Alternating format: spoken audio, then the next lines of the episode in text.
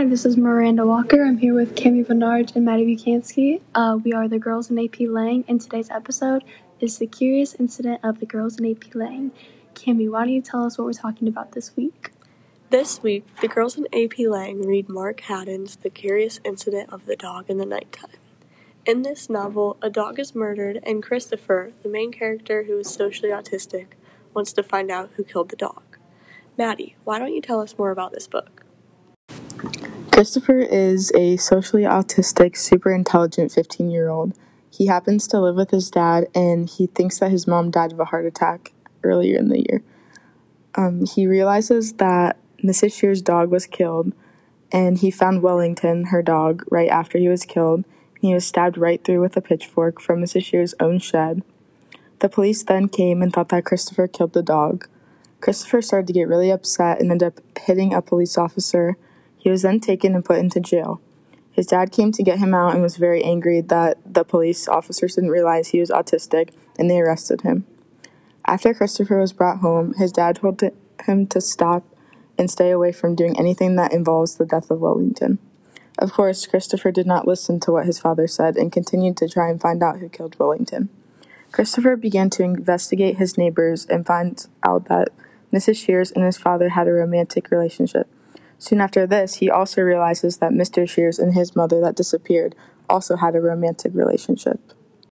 After finding out this information, Christopher included it in the book and shared it with his teacher. However, he hid the information from his father and told white lies to keep his father from knowing that he continued writing the book and investigating the case of the dog. One day, Christopher accidentally left the book open on the counter and his father found it.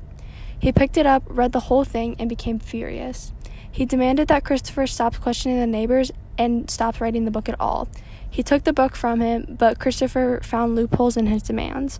While his father was out of the house, Christopher tried to look for the book, but instead he found various letters addressed to him. The most interesting thing is Christopher never received this mail, and the dates on the letters range from very recently to just after his mom supposedly died. His curiosity got the best of him, and Christopher opened some of these letters. Eventually, through reading, Christopher discovered that these letters were from his mom, and she was not dead like his father told him. In a state of, in a state of shock and despair, Christopher threw up and passed out. When his father found him in this state with the letters surrounding him, he immediately apologized and admitted to lying to him. He explained that he was only trying to protect himself and Christopher from the pain of cheating. Additionally, in the midst of his confession, his father admitted to killing Wellington as revenge for Mrs. Shears because she abandoned them. After Christopher realizes his father had lied, he ran away from home, and he embarks on a long journey to London to go see his mother. He had to navigate the train station and escape from the police during his trip. He even had to dodge a train after almost getting ran over. Finally, he had arrived at his mother's flat in London, and she was so shocked. She was very happy about Christopher's arrival, but this surprise had strained Christopher's mother and Mr. Shears' relationship greatly. After much arguing, Christopher's mother decided to leave Mr. Shears and return to Swindon with her son, where they both belong. Christopher and his mom move into a new flat, and they started repairing their relationship with Christopher's dad. The novel finally comes to an end with Christopher finishing his novel, passing his A level tests, and attending a university in another town.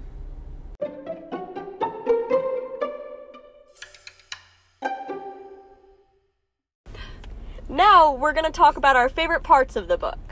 So, my favorite part was when Christopher's dad admitting to, admitted to killing Wellington. Oh my, me too. Because it was a pivotal part of the novel, in my opinion, because it finally solved Christopher's mystery, but it still had a lot of the story left to share the rest of Christopher's adventure in his life. Yeah, exactly. Like the that kind of like told us that the main topic of the book was gonna change because we thought that it was just gonna be a murder mystery novel, and you find out who killed the dog at the end, like a lot of other murder mysteries.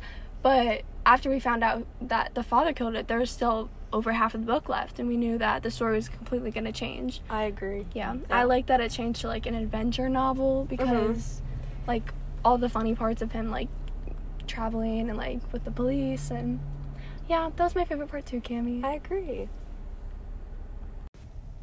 My favorite part was actually very different from Miranda and Cami's because my favorite part was when Christopher was hiding in the cabinet um, in the train when the police officer was supposed to be um, watching him, and the police officer lost sight of him and walked right past him and didn't even see him, and he was literally hiding in a cabinet. Oh yeah, that was a good part too because all the people, a lot of people kept checking on them to like get their luggage, and some like the short conversations and like interactions that we saw between him and other people, like it was funny and it showed a bit of his character and how he acts in social situations. And it was funny how he just like saw people go in and out of the bathroom because he they had no idea he was there and he was just judging them. Yeah.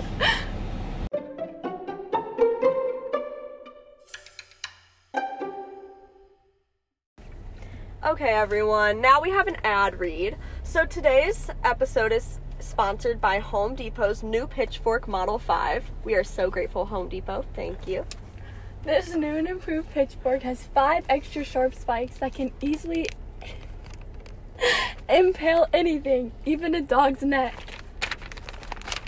You can purchase this pitchfork for four down payments of only $9.99, sold exclusively at Home Depot. For murdering or gardening, this pitchfork's for you. Hey.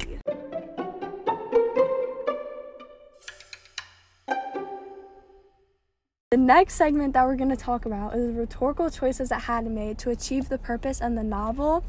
Um, initially, we believed that the main purpose was to inform us over the murder mystery, but throughout reading, we saw that it was more to make us form a bond with main character Christopher. And this can be seen through the type of diction and his word choice throughout the novel.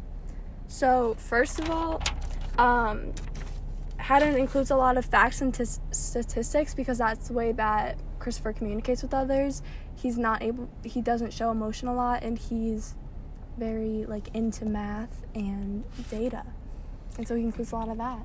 Hmm And it also includes a lot of pathos because it while it seems like Christopher like doesn't show a lot of emotion because he really doesn't, like the book is still sharing how he feels and how he like can feel. And it also ties back to the author's main purpose because of how Christopher like the purpose is for us to form a bond with Christopher, even though mm-hmm. Christopher wouldn't be able to form a bond with us.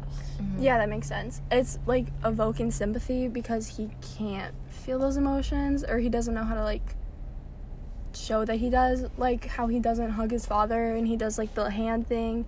That was like confusing at first, but it towards the end of the book we saw it more as like sweet and mm-hmm. like a sign of love and affection when he's unable to show that other ways. Yeah, you can see that he shows emotion in different ways because he's autistic and um, he still has emotions, but he just obviously shows them differently than like another person would and how he likes um, like you can see the book connects with like a lot of statistics because he, that's how That's what he loves. understands Yeah. yeah That's what he loves.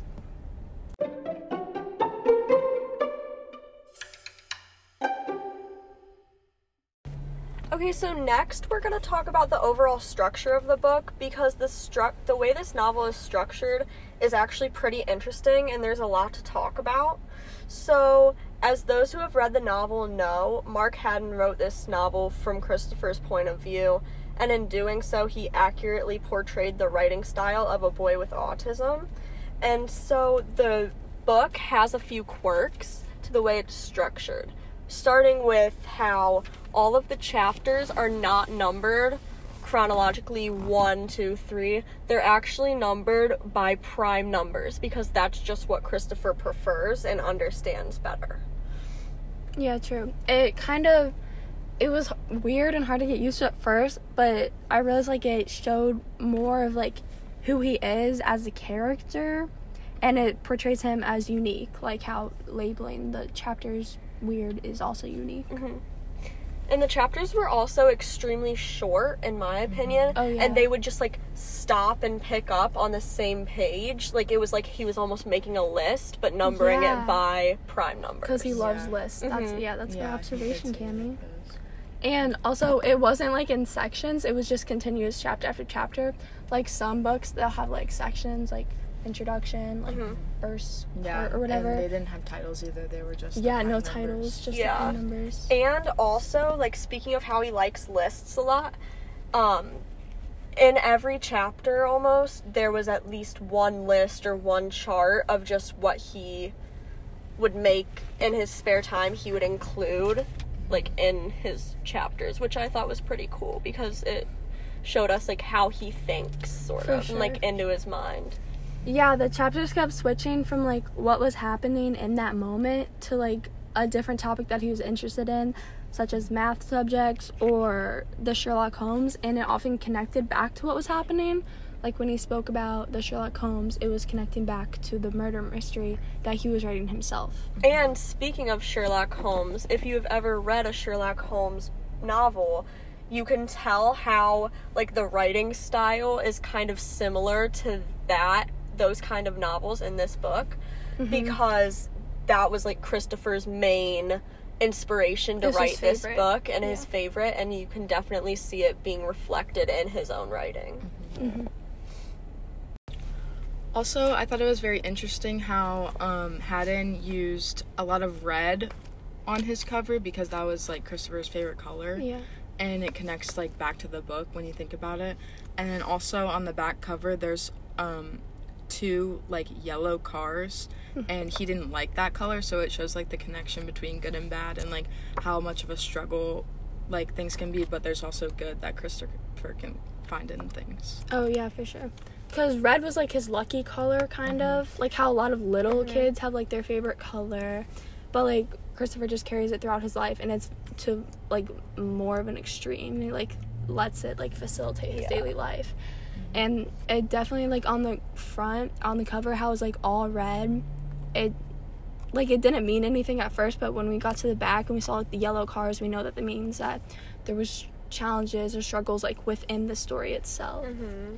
And you can also kind of look at it as the red is overpowering the yellow. Oh, so yeah, the good overpowers the Yeah. bad in life mm-hmm. and in his life. Yeah, and maybe like how at the end, the good will overcome like his strained relationship with his father, and it'll be okay in the end. So that maybe makes us less hopeful, hmm because colors have a lot of impact. Yeah, it was definitely symbolizing a lot.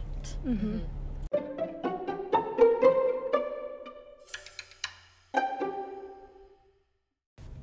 Our next segment is about our predictions for Christopher's future or how a second book that connects to this one would go.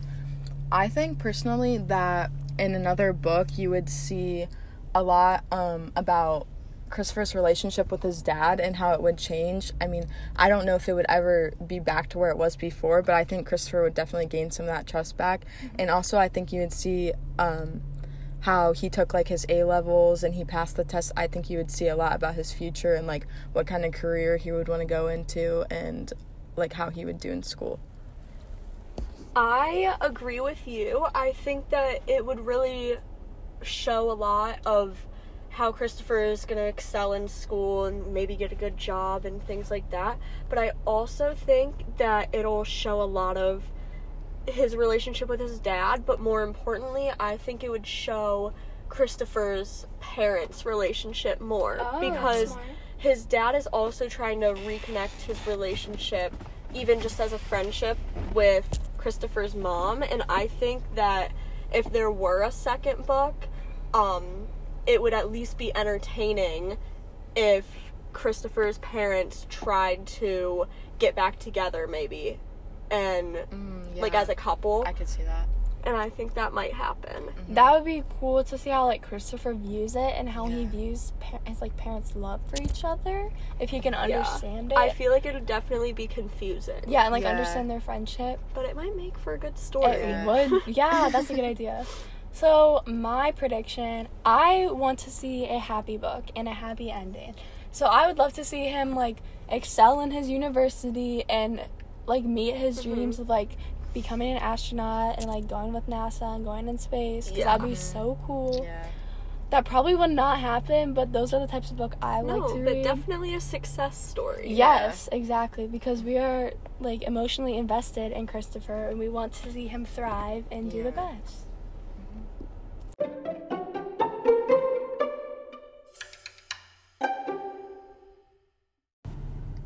Altogether, the plot, structure, and the author's rhetoric helps to convey the author's purpose, which is to make readers form a connection with Christopher, even though he is unable to for con- form connections and care for others himself.